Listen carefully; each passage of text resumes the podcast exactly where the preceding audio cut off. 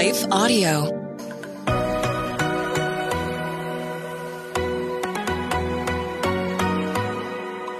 Do you sometimes doubt if you're truly hearing God's voice or if it's really your own? Or have you been in a season where it feels like He's completely silent? Have you been praying for a way to learn how to hear His voice more clearly?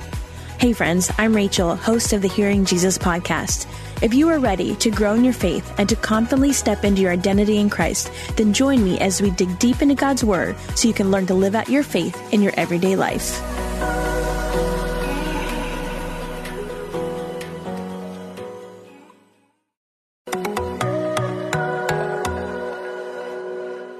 Hey, friends, welcome back to the Hearing Jesus podcast. I'm your host, Rachael Grohl.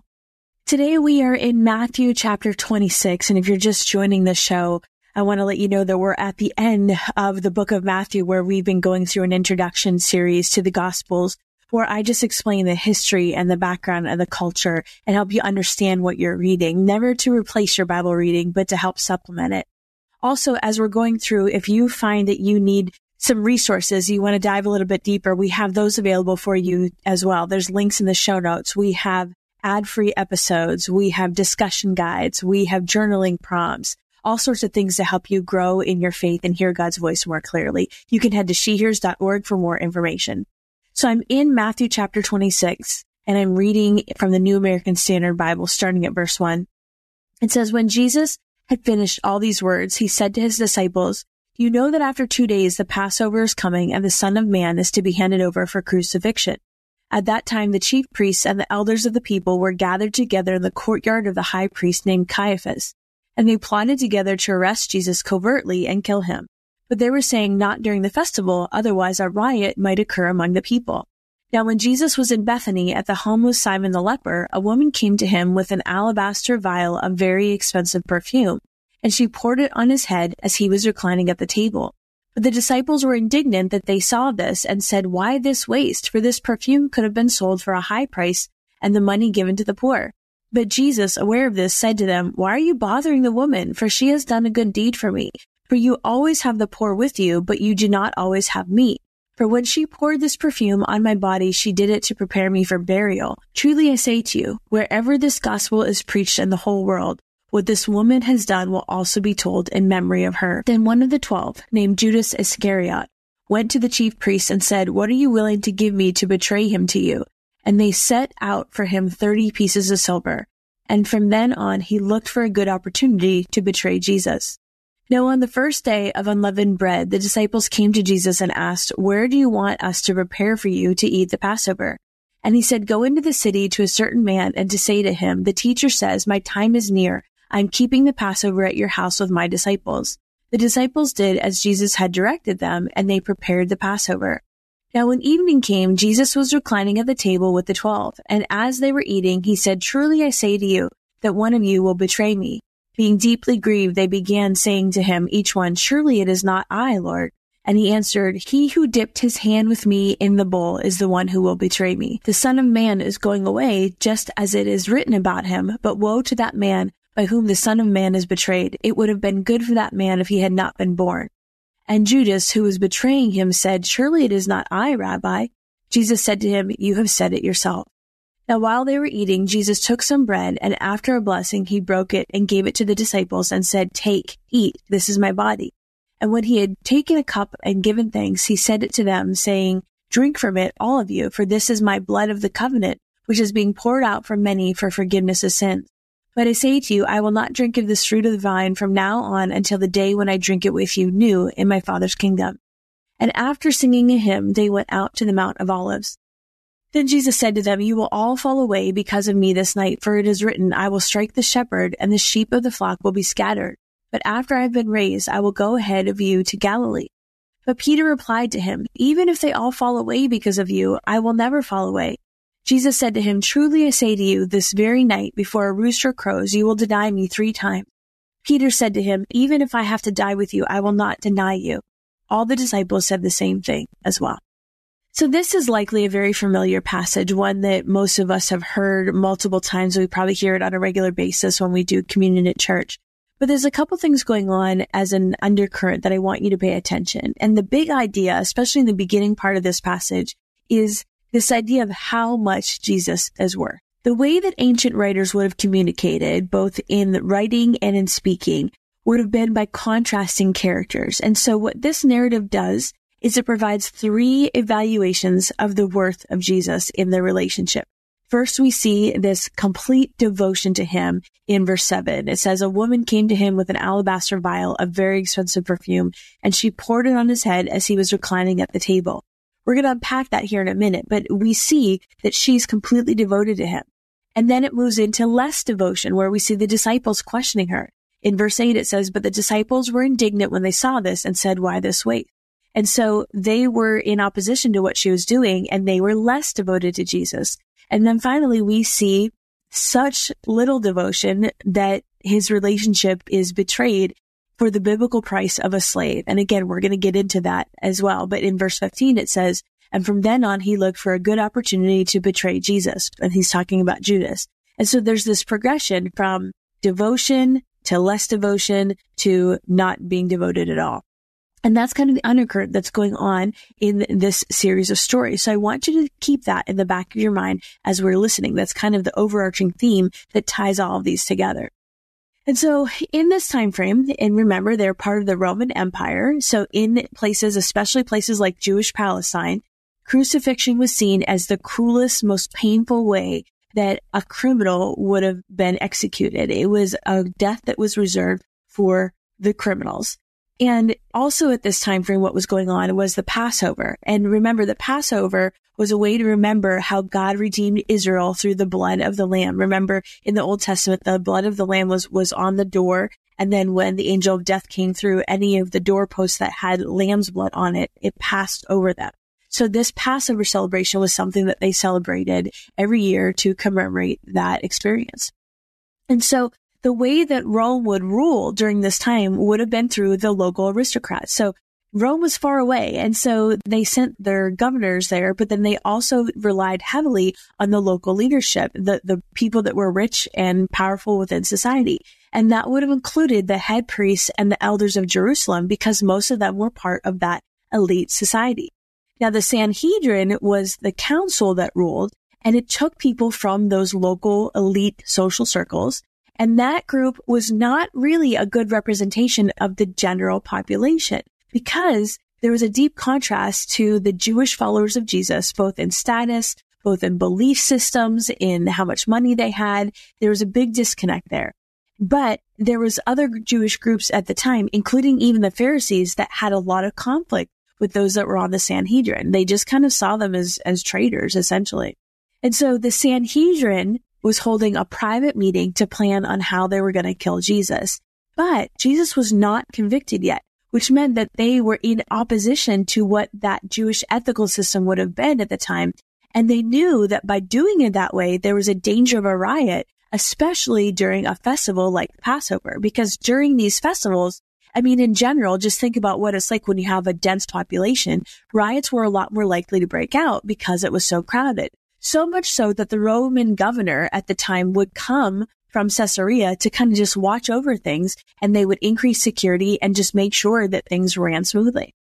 So they knew that they couldn't just arrest Jesus publicly because that would have really upset the public and it would have incited a riot.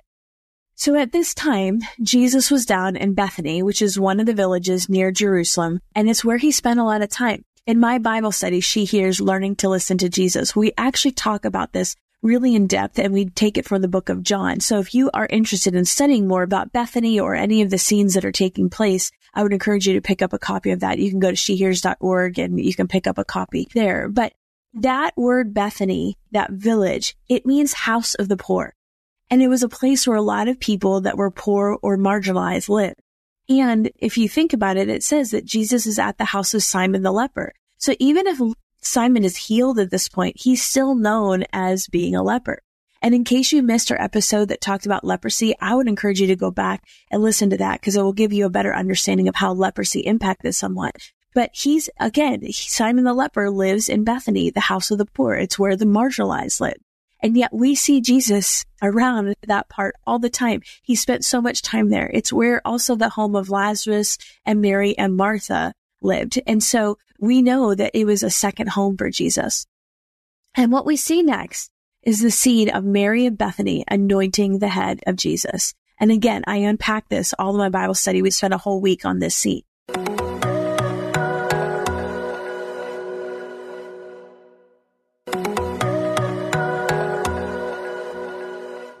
But this was a custom to anoint the head of important guests. And this scene is pretty special because she uses perfume. And this perfume wasn't just any perfume. It was perfume that was very valuable. It was likely worth a whole year's wage. It was probably a fairly heirloom that would have been probably saved for her dowry. And remember, she lived in Bethany, the house of the poor. She didn't have a lot of money. Even though Martha, her sister, owned her own home, these were not rich people by any means. And so this alabaster stone, it, it was a flask that basically the way it was designed is once you open it, you had to break it to open it. And once you open it, there was no closing it. This was it. You would have to break the jar to use the ointment inside and you would have to use it up rather quickly. So it's not like she used a little bit of it and she dabbed a little bit on Jesus and then she put the rest away. No, this was a sacrifice that she was making to use this on him. And when she does this, she meets criticism from some of the disciples and Jesus tells them what? Leave her alone. We see that exact verbiage in the book of John. Here he's, we see him arguing with them and sticking up for her. But in the book of John, he actually says, leave her alone. I just love that. And so when he says that the poor will always be with them, he isn't saying not to care about the poor. Instead, what he's saying is first, you are devoted to me, to Jesus. That devotion, the devotion to Jesus is more important than any other kind of devotion, even something that would look like a good and godly deed that is commanded in the gospel. If that thing outweighs your devotion to Jesus, it's pointless. And so the anointing that would happen here was important for a couple of reasons. The first was the Jewish tradition of anointing kings. And so by definition, Jesus as the Messiah the anointed one was a king, but the priests and other kings would be anointed for service. And often when a king was coming into town, when that procession was coming, you would smell him before you would see him. Because that anointing, it was part of the way that you would know that he was set apart for service. And so remember what Jesus was getting ready to do, what he would be called on the cross, the king of the Jews. They even put a crown of thorns on his head.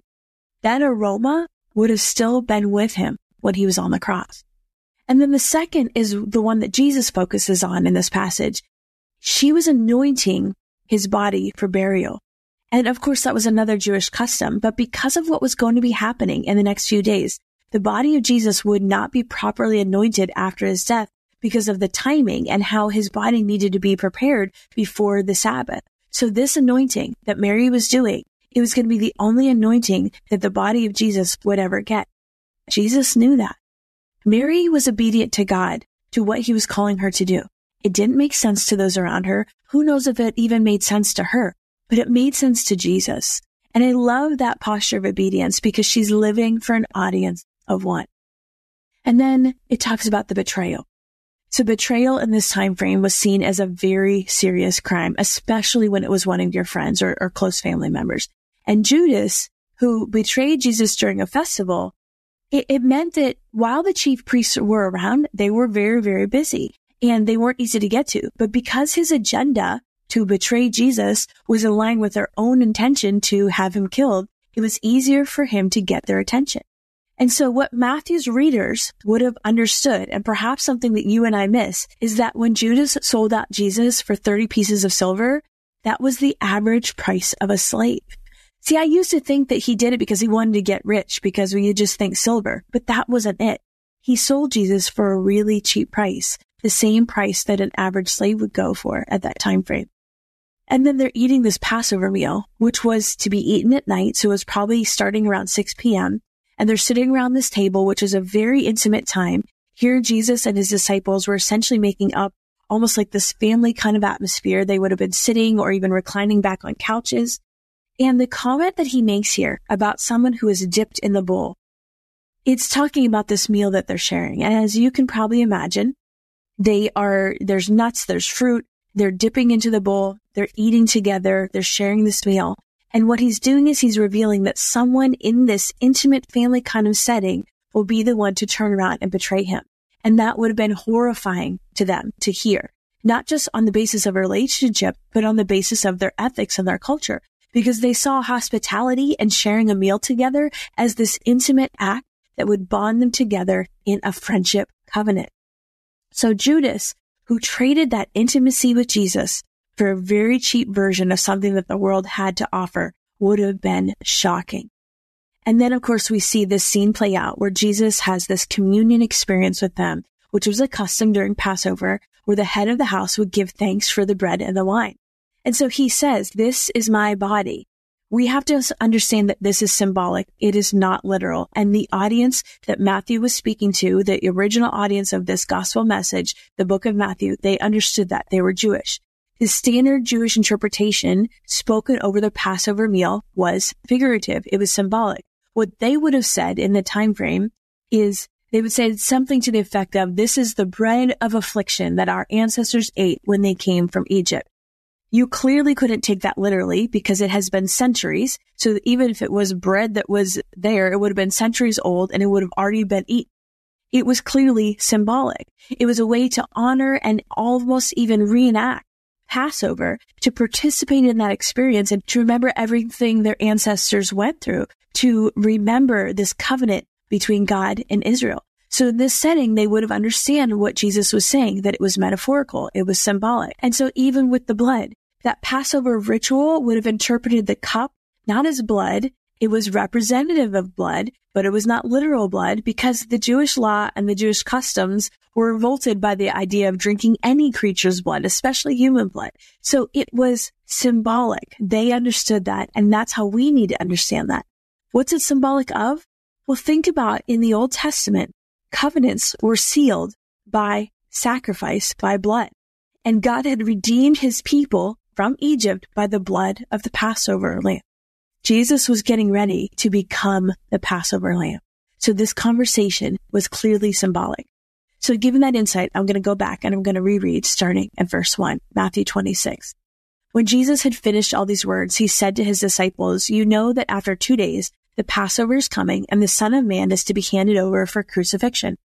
At that time, the chief priests and the elders of the people were gathered together in the courtyard of the high priest named Caiaphas, and they plotted together to arrest Jesus covertly and kill him.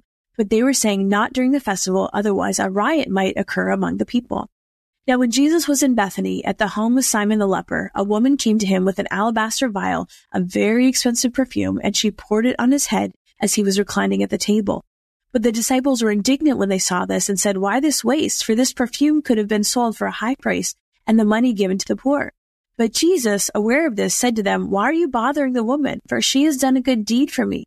For you always have the poor with you, but you do not always have me. For when she poured this perfume on my body, she did it to prepare me for burial. Truly I say to you, whenever this gospel is preached in the whole world, what this woman has done will also be told in memory of her. Then one of the twelve, named Judas Iscariot, went to the chief priests and said, What are you willing to give me to betray him to you? And they set out for him thirty pieces of silver. And from then on, he looked for a good opportunity to betray Jesus. Now on the first day of unleavened bread, the disciples came to Jesus and asked, Where do you want us to prepare for you to eat the Passover? And he said, Go into the city to a certain man and say to him, The teacher says, My time is near. I am keeping the Passover at your house with my disciples. The disciples did as Jesus had directed them, and they prepared the Passover. Now when evening came, Jesus was reclining at the table with the twelve. And as they were eating, he said, Truly I say to you that one of you will betray me. Being deeply grieved, they began saying to him, each one, Surely it is not I, Lord. And he answered, He who dipped his hand with me in the bowl is the one who will betray me. The Son of Man is going away just as it is written about him. But woe to that man by whom the Son of Man is betrayed. It would have been good for that man if he had not been born. And Jesus, who was betraying him, said, Surely it is not I, Rabbi. Jesus said to him, You have said it yourself.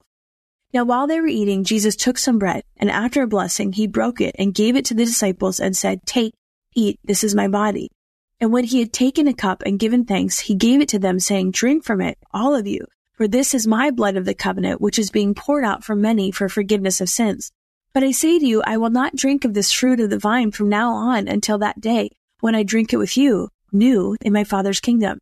And after singing a hymn, they went out to the Mount of Olives. Then Jesus said to them, You will all fall away because of me this night. For it is written, I will strike the shepherd and the sheep of the flock will be scattered. But after I have been raised, I will go ahead of you to Galilee. But Peter replied to him, Even if they all fall away because of you, I will never fall away. Jesus said to him, Truly I say to you that this very night, before a rooster crows, you will deny me three times.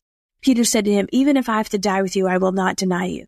All the disciples said the same thing as well. Let's pray. God, we see so much in this first half of 26 where we just recognize so many things. God, help us to just hold these things in our heart. God, help us to recognize that that you are the most important thing in our lives. And as we start to think about the reality of you laying your life down for us, God, we are so humbled. We are so grateful. We are so thankful for your love, dear God. So I just pray for my friends right now that they would understand this truth and it would seep down deep into their soul. I thank you and I praise you in all things. In Jesus' name, amen.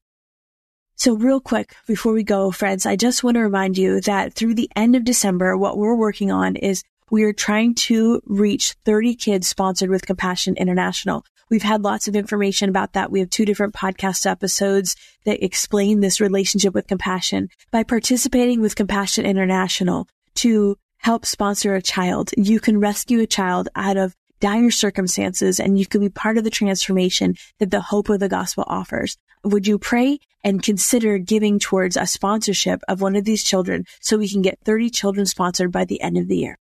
Thanks so much for listening, friends. We'll talk tomorrow. I want to take just a second to thank the team at Life Audio for their partnership with us on the podcast. If you go to lifeaudio.com, you will find dozens of other faith centered podcasts in their network. They've got shows about prayer, Bible study, parenting, and more. Hey, friends. If this podcast helped encourage, empower, or equip you in your walk with God, I would love it if you would head over to Apple Podcasts and leave me a review. That's the number one way you can support my show. You can also join our free Facebook community or Instagram page where I share inspirational tips, bonus content, resources, and prayer throughout the week. Hey, I want you to know I'm praying for you. Know that you are so loved. Keep going.